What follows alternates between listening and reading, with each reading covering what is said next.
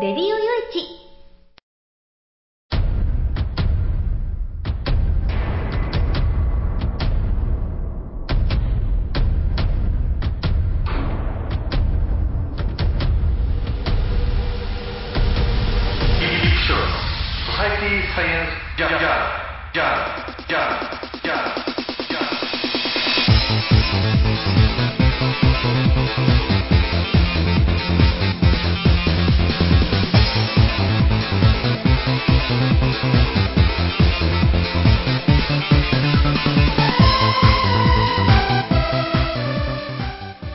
ハローじゃ、ご機嫌いかがですかえー、ソサエティサイエンスジャーナルな、第何回だったっけえー、久しぶりにまた確認せずにね、ちょっと始めてしまったんですけれども、えーね、うーん、10月です。もうほんとね、あのー、10月なんて来るっていうのが正月の時に信じられたかみたいなね。いや、いや別に信じられるかどうかっていうのは、えー、そそれはまあちょっと関係ないっちゃ関係ないのかもわかんないですけどね。まああの、本当ね、あっという間にこの10月まで来ちゃったなっていうんでね、あのーもう本当10月というと僕はもう本当バタバタのね、えーもう偉い状況になってるんですよ。まあ偉い状況になってるって言っても一口で言って、まあ偉い状況、まあそれ以上の何事でもないみたいな感じなんですけどね。もう本当そのやったことがないことをやんなきゃいけないし、抱えてることをやんなきゃいけないしっていう。もう本当バタバタバタバタしてましてね。あのー正直ね、10月っていう、10月っていう日が、というか10月という月が永久に来な来なければいいなみたいな、えーそ、それくらいのね、なんかこう、感覚でいたりするわけなんですよね。でも来なければいいよね、いいわっていうわけにいかないじゃないですか。えーね、あの、日にちが1日1日経てば、ね、あの、10月にもなり、11月にもなり、そして2016年にもなっていくわけでね。だから、それは、時が経つのを止めるっていうわけにいかない。止めるっていうわけにいかないんだけれども、なかなか本当ね、えーどうしたらいいんだろうか、みたいな。本当なんかこう、危機的な状況でね、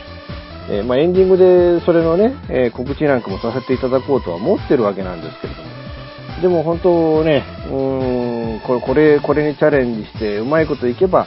あまたこういう仕事をね、えー振っていただけるような環境になるだろうっていうことでね、えーもう本当そう、そういうので、まあ、ことにかく頑張っていかなきゃしょうがない。頑張っていかなきゃしょうがないんだから、まあ頑張ろうと。なんかわけのわからんね状況になってねえかなっていうのは自分でもするんですけれどね。えーまあそんな感じでちょっと頑張っていこうと思いますので皆さんね、えー特に関西地区、かね、あの10月18日関西に来れる方、ぜひちょっと大阪で、えー皆さんね、えーちょっとお会いできればと思いますなんてことを言いながら今回進めてまいりたいなと思います。え最後までお付き合いよろしくお願いいたします。この番組は、レディオ用一の制作により全国の皆様にお届けいたします。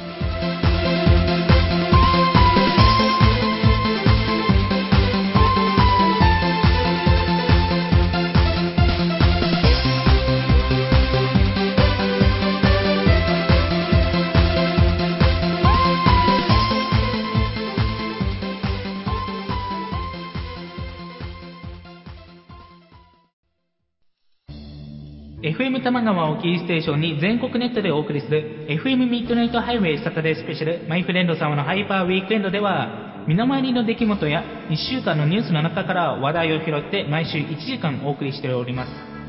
また時にはゲストをお迎えしてのフリートークスペシャルとしてもお送りしております。週末の情報バラエティ番組マイフレンド様のハイパーウィークエンドインターネットレディオステーションニューウィンドで毎週土曜日に配信しております。ぜひ皆さん聞いてくださいね。テレビビンゴネットアイランド。会社で役立つ面白応援グッズの紹介をはじめためになる情報ミュージシャンの生出演など映像でお届けする30分の生放送。テレビビンゴネットアイランドは毎週水曜日19時30分から20時。テレビビンゴで放送中です。スタジオジュノンからのお知らせです。あ、あのや、あ、あのさ、チョイスラジオの説明するんだけども、チョイスラジオの説明をするんですけど、毎週月曜日の23時から、毎週月曜日の23時から、スタジオジュノンのサイトでや、スタジオジュノンのサイトでね、配信してっからや、みんな聞いてけろな。配信をしてますから、ぜひ聞いてくださいね。詳しくは、チョイスラジオって検索サイトでググってけらい。詳しくは、検索サイトでチョイスラジオで検索してね。で、待ってっからや、来てけらい。じゃあ、待ってるからね。来てね。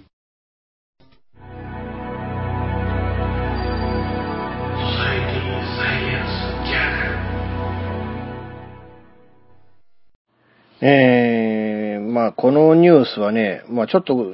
しばらく前からこんなニュースが、あの、一部の報道で流れてて、で、まあ、その流れてたもんだから僕としてもね、まあ、ある程度のチェックはしてたんですけれども、うーん、まあ、やっぱり、やっぱり検察動いたかっていう感じでね。っていうのが、まあ、日試連の、まあ、事件、まあ、迂回献金事件とでもいいんですかね。あの、どう考えても、あの、正常じゃないですもん。ねだって、そうでしょ？あの、どう考えたって正常じゃないんですよ。その、まあ、日本歯科医師会、ね、歯科医師連盟ね。んで、そこがまあ一応政治団体として、で、その自民党の参議院議員と、で、民主党の参議院議員、どちらもま女性の方ですけれども、その、自民党のね、その新人を応援するために、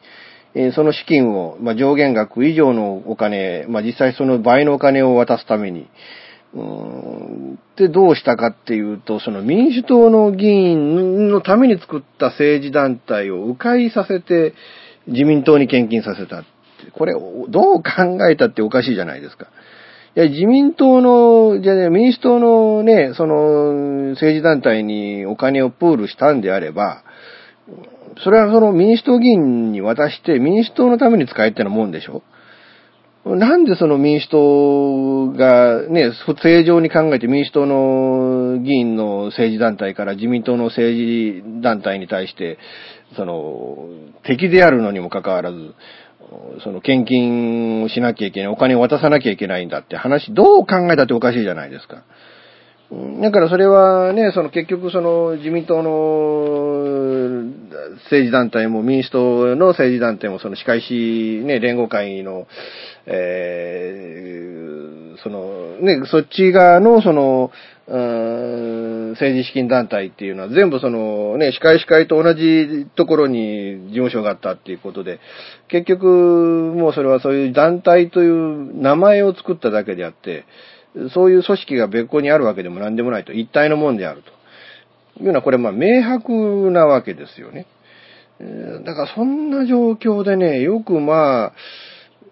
こういうことが今までまかり通ってたんだなっていうね。うーん正直僕理解に苦しむわけなんですけどね。あのーその、ね、日試連、ね、日本歯科医師連盟っていうのは、もと、以前にもその、大きな事件を起こしてるわけですよね。えー、これ2004年の春、えー診療報酬をめぐる汚職事件や、あ日支連、え日本歯科医師会の会長選挙に絡む横領と政界に絡む、えー選挙買収や闇献金が発覚。もう次から次にみんな発覚したって感じだったんでしょうね。で、幹部が6人、中医協の委員が2人、自民党国会議員が2人、えー自民党の派閥会計責任者、地方議員5人、合わせて16人が起訴されて全員が有罪され、有罪となったと。えーこの中にはね、自民党当時の橋本派の会長代理で、えー村岡健三さんも含まれてたっていうね。えー禁錮10ヶ月、執行猶予3年っていうね。もうこれから11年も経ってたんですよね。うーん、これ、まあ、まあ、3つのね、今言いましたけれども、日支連の幹部、えー中医協、えー自民党国会議員、それぞれが、まあ、これ、小さく分けると別々の事件ということになるわけですよね。で、その中医協の汚職事件っていうのが、えー日本歯科医師会連合会の関係者が2002年の診療報酬改定の際に、えー中央社会保険医療協議会の委員に対して、歯科医に有利な発言を依頼したということで、贈収賄に問われた。えー、日連の幹部5人、注意協支払い側の委員2人が起訴された。えー、いうことでね、うーん、まあ、要は、あのー診療報酬、あの、今でもそうなんですよ。今でも、その診療報酬改定されるときに、あのー歯科、お医者さん、ね、一般のお医者さんよりも歯医者さんの、えー診療報酬の方が、その伸び率が高いんですよね。だからそこら辺が、だからその診療報酬を値上げしろっていうのが、あー歯科医師の場合そういうきちっと現場の声を、その、議員として届けていると。だからそういうこともあって、えー自分たちの言い分がより、あの、強く反映された、あそういう、あの、諮問結果が出てくるということなんでしょうね。えーあと資金横領と選挙買収事件っていうのもあったんですね。そのえー吉田博之元衆院議員が日市会長選で買収資金に使うために、自分の資金管理団体への寄付名目で日誌連から3000万円を受けて横領し、えー2003年、え2ヶ月後、総選挙で自分への投票を依頼するために地方議員約200万円を渡して買収した事件。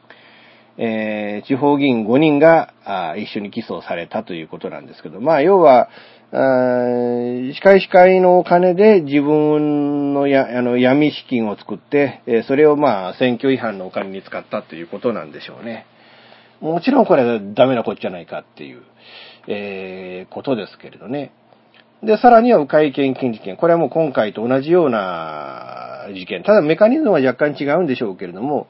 えー日連が自民党大物議員に対して党の政治資金団体を経由した迂回献金をしているっていうことが、まあ、疑惑として出てきた。えー検察は不起訴にしたんだけれども、えー佐藤勉、自見正三郎、木村義雄、えーこれに対しては、まあ、起訴しなかったのはまあいいですよと、検察審議会がね。ただ、山拓さん、山崎拓さんに対しては起訴相当議決をして、えーまあ、警察動いたんだけれども、やっぱり不起訴処分となったって。まあ、まあ、ちょっと疑惑っていう感じではあるんでしょうけれども。まあ、そういう事件を、ほんの11年ほど前にしでかしてる団、ね、そういう団体なわけですよ。でももう本当ね、えー反省ちゃんときちっと反省をして、えーもうこういうことは二度と起こ起こさないですよってことになったんじゃないかなと思ってたんですけれども、えー今回まさかこんなことがっていうようなことでね、どうもその迂回献金というものは常態化していたんではないかと、えーいうことなんですよね。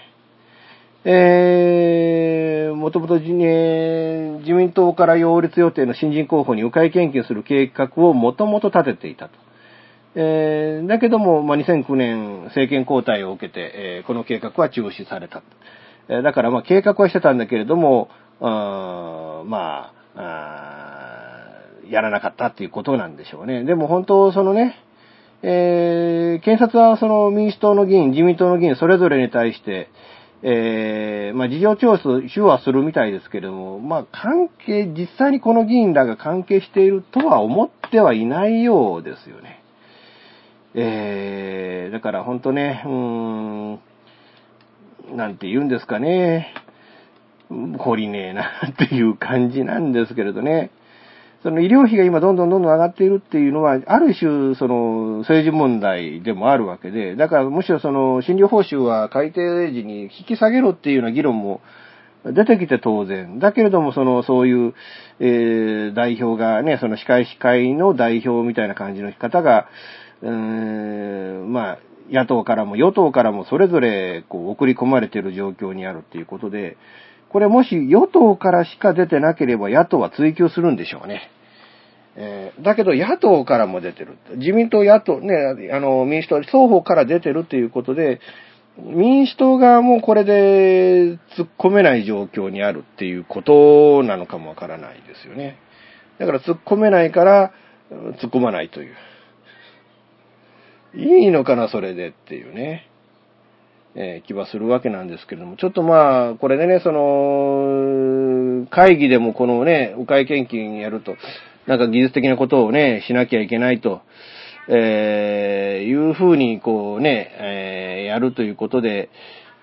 あ、ちょっとすいません。廃品回収の車がね、あの、ちょっと今うちの前は通ってるので、えー、ちょっと雑音としてそれをね、えー、車の音が入ってるかもしれないですけれども。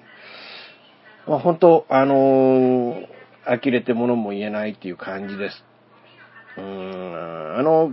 僕ね、まあ、まあ、ご存知の方もいると思うんですけど、僕もちょっとあの、大学私学部って歯医者さんになるつもりだったというかね、まあ、今年の春に、まあ、あの、亡くなったお袋が、もうほぼなんか強引でね、えー、もう無理やりっていう感じで、えー、僕はもうその私学部へ行かざるを得なかったわけですよ。でも、まあ一年でちょっと体を壊してね、えー、もうやめざるを得なくなっちゃったわけなんですけれども、あすいません、ちょっとあのね、廃品回収車の音があまりにもうるさいので、一旦ちょっと録音を止めちゃったわけなんですけれどね。あだからまあ、うーん、正直言ってね、えー、あのまま大学を続けていて、歯医者にならなくてよかったかなっていう気が今正直します。うん、あの、誇りを持てないような気がしたんでね、今はね、その、そういう、もしそういう職業についてたとしてね。まあ、それに比べて今ノンフィクション作家なんてのはね、気楽なもんだなと。うん、あの、まあもちろん食えてないっていうのはあるんですけれどね。食えてるか食えてないかって言ったら食えてないんですけれど。でもまあ食えてないならないで、ね、えー、まあそれなりにやっぱり色々とやれることなんかもあるので、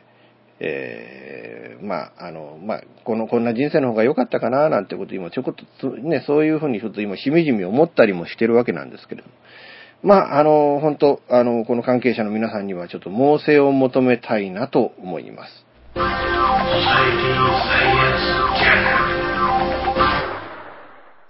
現金でマンションを買うのが夢なんですよ。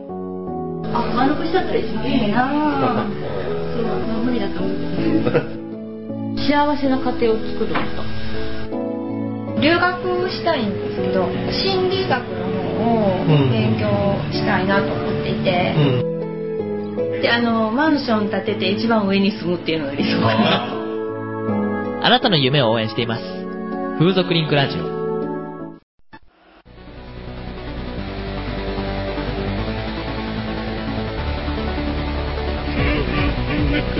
オー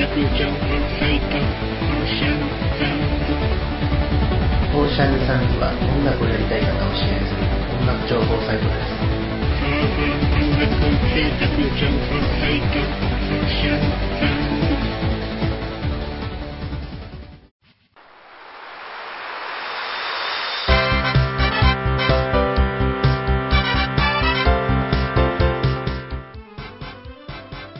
ゆるいお話はフェアリーテールが気が向いた時に更新する、えー、その時興味があるもの、ゲームの話、自転車のお話、まあ、社会状況のお話、そういうものを題材に、えー、ゆるくゆるく語る番組です。ぜひ、皆さん、聞いてね。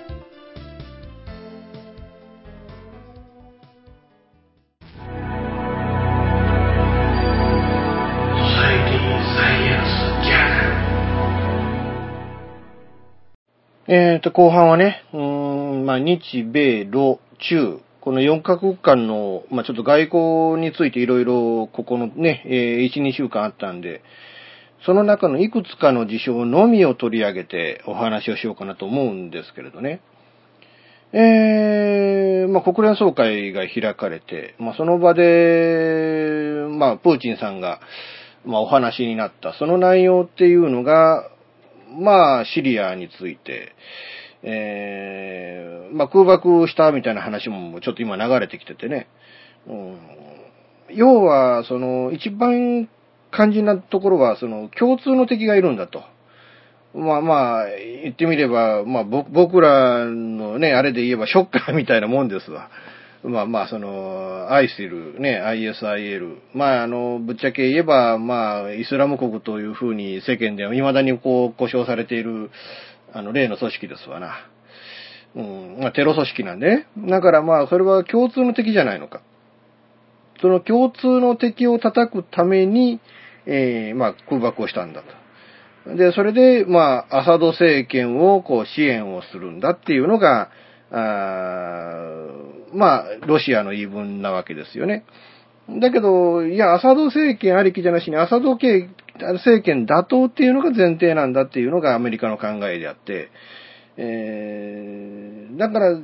結果的に、えー敵の敵は味方で、じゃあ、その、イスラム国は攻撃しねえのかっていうような話に、えーもうなりかねないわけなんですけれども。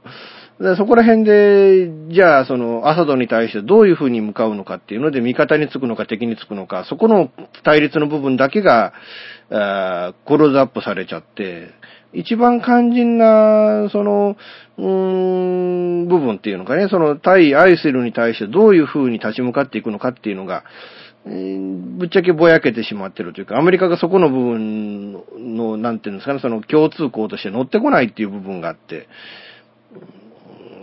なんかね、その、共通の敵なんだという部分の認識、アメリカはないんですかね。えむしろその、アサド政権倒すためだったら、アイセルと手を握ってもいいとでも思ってるんですかね。えなんかそう、そうであるとすると、もうこれはもう本当、どうなのっていう、まあまあそれはないとは思うんですけれどね、対テロとの戦いっていうのをね、ここ、え十何年、そのアメリカは第一の価値観として、それで各国に対して、ね、その、あの、戦争をね、あの、起こしてきたみたいなところもあるわけで、だから、テロ、対テロという部分を一番にやっぱ考えてそこら辺ね、やってほしいなと思うんですけれども。まあ、まあ、あの、どうしてもアメリカが右向いたら日本も右を向いて、で、ヨーロッパ、EU も右を向いてっていうのが、こういうね、特にやっぱこういう軍事戦略に対してはどうしてもそれ、そういうことになっちゃうんで、うーんどどうなんかなっていう気が正直するわけなんですけれども。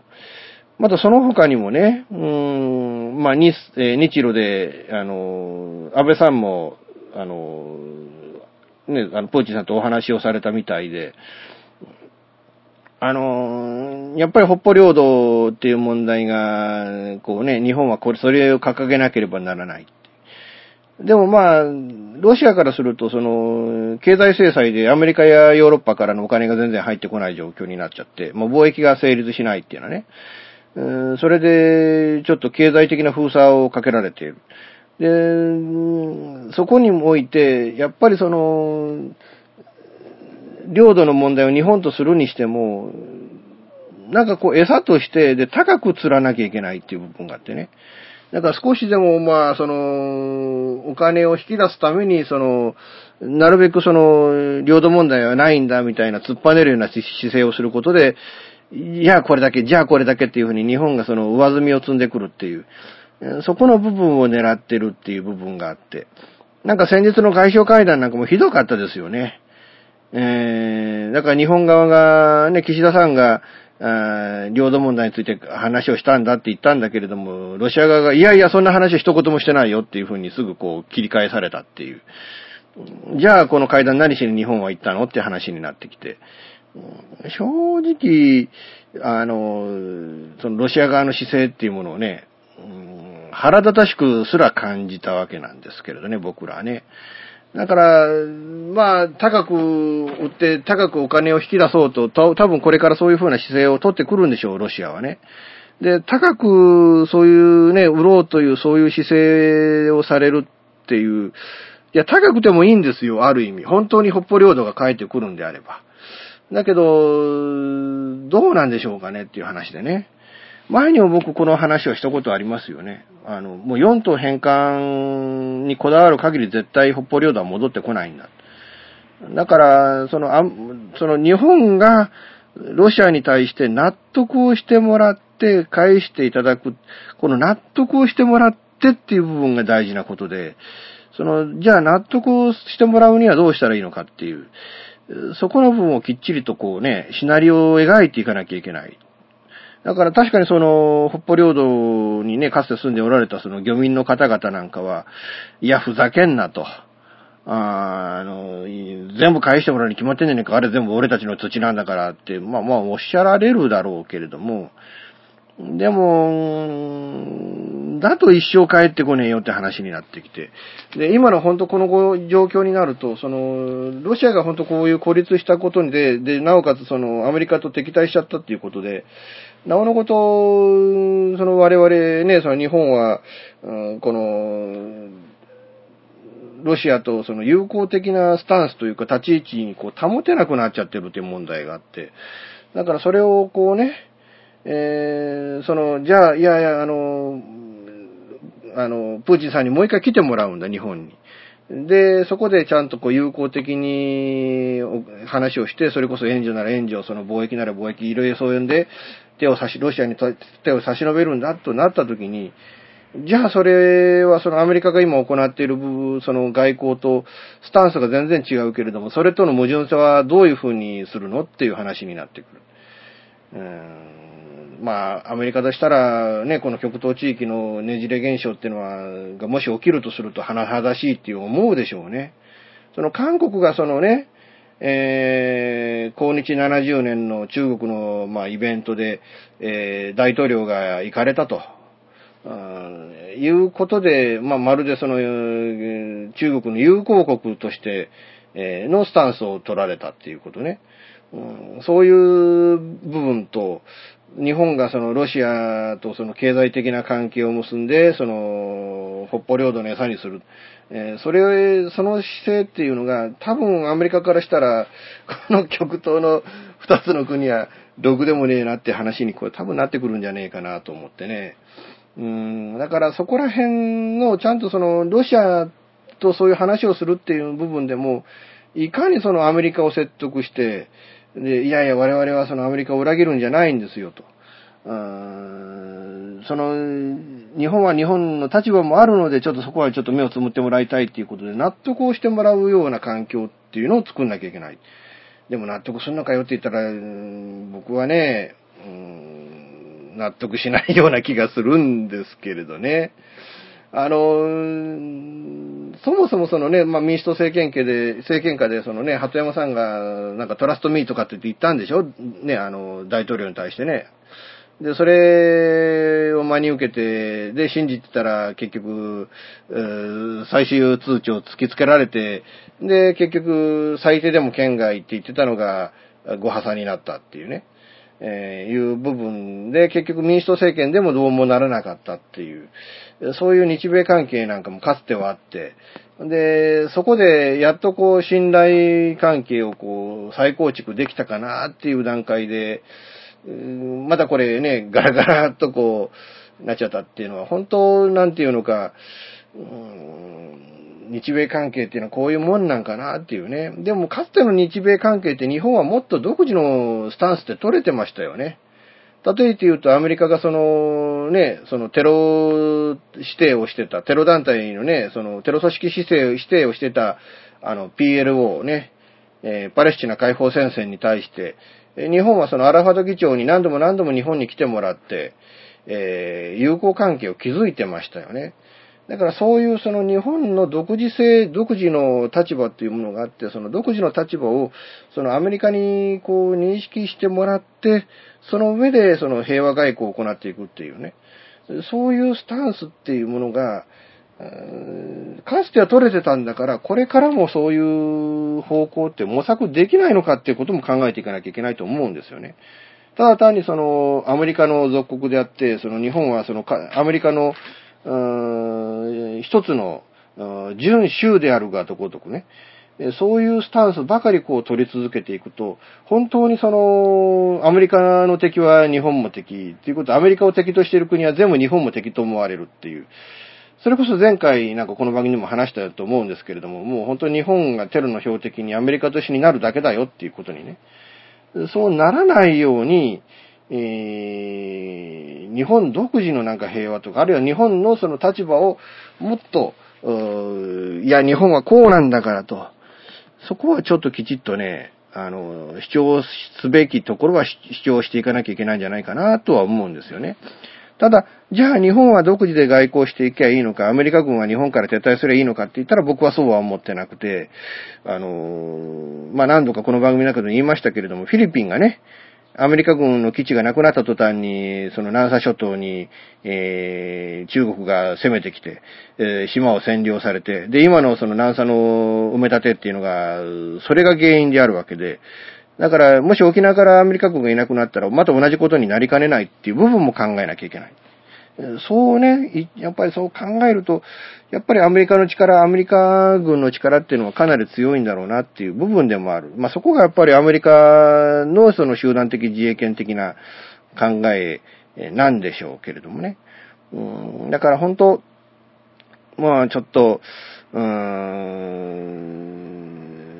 アメリカから完全独立っていうのはちょっと難しいんじゃないかなとは思うんですけれども、ただ、本当そこはの部分はね、だから日本は日本の独自の外交を考えて、日本の国益というものを追求すると、えー、いうような外交をもうちょっと主張すると。そうじゃないと、本当今回こういうでね、その、プーチン大統領と仲良くしました、個人関係でファーストネームで呼びました。えー、ほとんどごますってました。それに対してやっぱり EU であるとかアメリカはどういうふうに日本を見てるのかなっていう部分をどうしても意識しちゃうじゃないですか。だからそこら辺、もうちょっといろいろとの日本の外交スタンスをちょっとはっきりさせてほしいなっていうのは、これはもう僕だけなんでしょうかね、ほんとね。えー、まあ、あいうことで、ちょっとね、あのー、まあ、ここの、このところ本当、その、日米関係、日露関係、米露関係、米中関係、えー、いろいろちょっとね、えー、いろいろありましたけれども、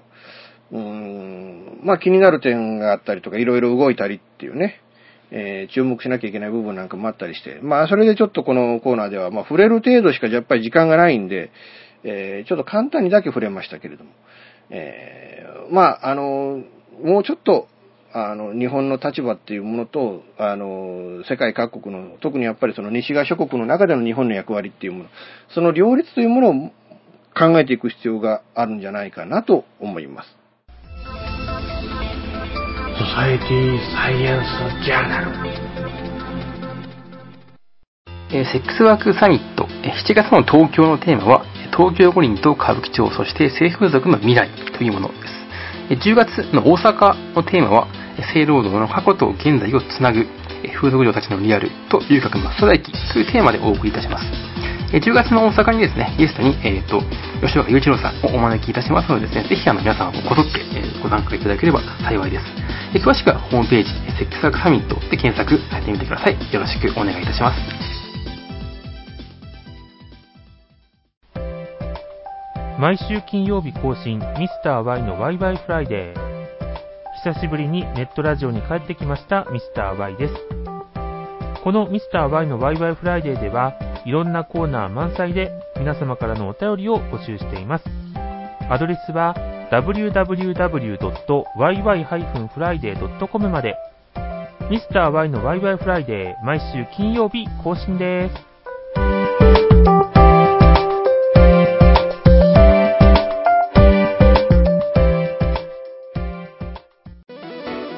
デジタルスタジオワッツニューは音、作り方、広め方のすべてが新しい次世代の音楽を作り出します。私たちは自分たちが聴きたいと思える音楽を作ります。私たちは既存の方法にとらわれない今そしてこれからの方法を追求します。私たちは支持してくれる世界中の身近な人へ私たちの音楽を届けます。応援してくださいデジタルスタジオ What's New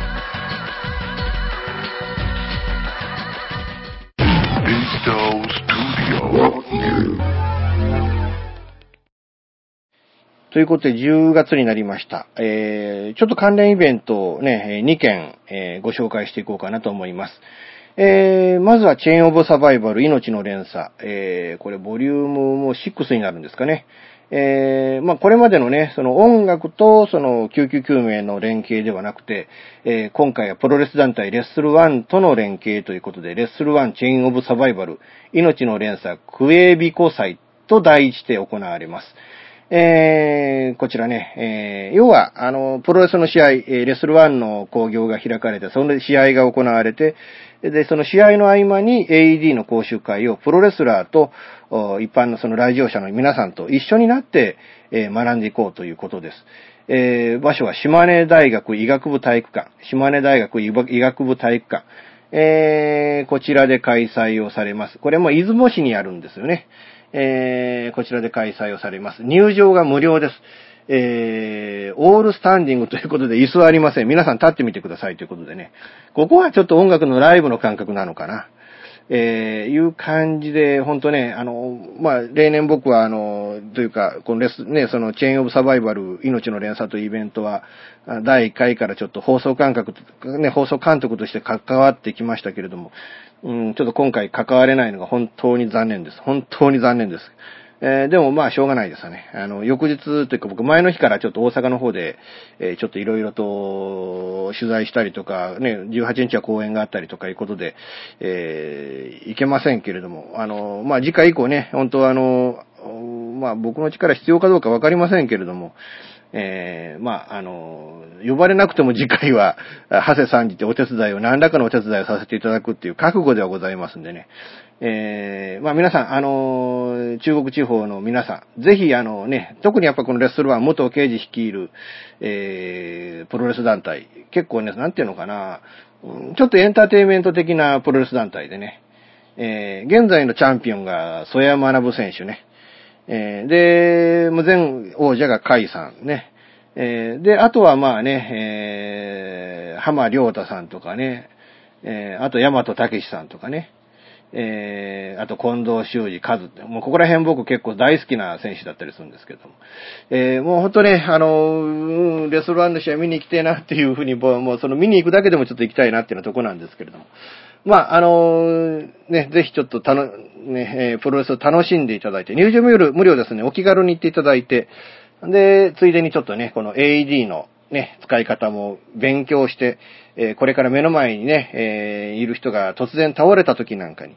え命を助けることがもしかしたらできるかもわからない。えだからそれで AED の使い方をぜひちょっとね、プロレスラーの方々と一緒に覚えていただきたいなと思います。そして、そして、えーこれは僕ね、僕がもろに今回関わるイベントですけれども、えーセックスワークサミットが開催されます。えーセックスワークサミット2015アット大阪、えー性労働の現在と過去をつなぐ、風俗嬢たちのリアルと遊郭のストライキという、えーこういう題で行われます。えー開催日時、2015年10月の18日、えー日曜日です。えーお昼の13時30分から17時まで、大阪研修センター会議室 B、えーこの会議室 B、えー会議室 B、大阪研修センターの場所ですけれども、淀川区重曹本町1-12-15、大阪市淀川区重曹本町1-12-15、ドルチェビータファーストの3階です。えー、ゲストは僕、ね、ノンフィクション作家の僕、えー吉岡雄一郎と、えー、遊郭のストライキという本を書かれた、あーこれは昔のね、近代女性研究家みたいな方なんですかね。えー、ヤンベ雄平さん。えー前半は僕、吉岡雄一郎がお話をさせていただきます。えー後半は、あヤンベ雄平さんのお話です。えーということで、司会が編集ライターの赤谷まりえさん、そして、えー主催が坂爪慎吾さん、これ、ホワイトハンズの代表理事。えーね、この、まあ、最後の方、なんかこの4人絡んでなんかお話するような時間ももしかしたらあるかもわからないですけれども。えー、いうことで、あの、本当楽しいお話を皆さんとね、えー時間が共有できればなと思っております。で、えーこの後なんですけれどね、えーまあ、17時30分ぐらいから19時30分ぐらいまで、えーあのー多分、あのーなんだ、えー懇親会、えー懇親会っていうのが行われて、えーこの中でもちょっといろいろお話をさせていただきますし、あとこのセックスワークサミットの会場で僕の本の即売会を行わせていただきます。えー20冊ほどちょっと本を持ってきますので、よかったら皆さんね、あの、あの、もし来られた方で、あの、本をね、買ってみようかなと思われる方は、えーまあ、あの、ね、即売させていただきますので、ぜひ皆さん、えー本もお買い上げいただきたいなと。で、さらには、ね、えーもしね、えー、会場に、まあ、僕の本ですでにお買い上げの方がね、あの、今回その、ご来場される場合は、えー、サインをさせていただきますので、えー、よろしければね、えー、お気軽にこう本を持ってきていただいて、サインしてくださいって言っていただければ、えサインいたしますので、え思いっきり汚い字ですけど、本当に汚い字ですけど、え、もうサイン、目の前でね、サインしてて、ああ、汚い字っていうふうに、あの、女の子に言われたぐらい、ことがあるぐらいの汚い字ですけれども、えー、サインしていただきますので、皆さん、ぜひね、あの、お気軽に本も持ってきていただいて、あるいはちょっとね、持っておられない方は、よろしければ本を買っていただければ、えー、ありがたいなと思いますので、えー、よろしくお願いしたいなと思います。えー、いうことで、まあ、今回はだからそれで、ね、風俗嬢たちのリアルということで、今の風俗嬢の女の子のことを、えー、お話をさせていただきたいと思っておりますので、えー、まあ、よろしくお願いしたいなと思います。ということで、今回もね、だからこの、ね、えー、放送が4日なんですよ、今回がね。で、18日ですから、もう、もう満2週間ね、2週間後にこのイベントがあるっていうことで、まあね、あの、鳥志保先生っていうね、あの、福山、広島県福山市で iPad の教室されている方がおられて、えー、その方の教室へ行って、えー、いろいろと、あの、iPad でプレゼンテーションする方法みたいなのをいろいろとこう一通りこうね、えー、習ってはきたんですけれども、もう僕そのプレゼンテーションっていうことをすること自体が初めてのことでね、えー、どんな講演になるのか自分でももうね、ちゃんとしたまともな講演ってできるのかどうか、あ本当ちょっと疑問に思ってたりはしますけれども、まあ、あの、なんとか、えー、楽しいお話をさせていただこうかなと思いますので、えー、ぜひ、あの、関西地区の皆さん、で、また、関西から離れた皆さんでもね、ぜひ、あの、来ていただければ、えー、と思いますので、こうね、僕と直接お会いしてお話ができる機会っていうのはめったにありませんので、えー、ぜひ、あの、ね、よろしくお願いし、あの、来ていただきたいなと思います。参加費が、あ一般の方が4000円、学生障害者の方が3000円です。えー、定員50名ということで、定員になり次第にこう、締め切るということなんで、皆さんぜひ、あの、おいでいただければなと思います。えー、いうことで、ね、10月なんですよ、10月。怖いね、ほんとね。うーん、からもう、このね、どうなんだろうかなっていうのはね。えー、どうなんだろうかなっていう感じなんですけれども、まあ本当、あのー、もう腹くくってやるしかない。えー、だからこの放送日の4日、ちょっといろいろね、自分でリハーサルをして、えまあ、30分程度お話をしろっていうことなんで、30分間、えいろいろとお話をしていこうかなと思いますので、えまあ、よろしくお願いしたいなと思います。えー、いうことで、えー、今回もいかがだったでしょうかね。え、まあ、あの僕としてはね、体調をとにかく崩さないようにしなきゃいけねえなっていう、本当こう、崩さないように元気で、え、生きていかなきゃいけねえなっていうことね。うん、だからそれをまず第一に考えていろいろやっていこうかなと思いますので、えー、まあ、応援していただければなと思います。で、まあ、次週、来週もね、えー、予定通り一応現在のところやる予定ではありますの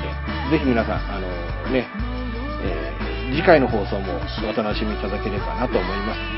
ということで最後までお付き合いいただきましてありがとうございました。次週もよろしくお願いいたします。この番組は、レディオ用地の制作により全世界の皆様にオンデマンドポッドキャスト FM ラジオでお届けいたしました。お相手はイプシロンこと吉岡雄一郎でした。じゃあまた次回、ごきげんよう。さようなら。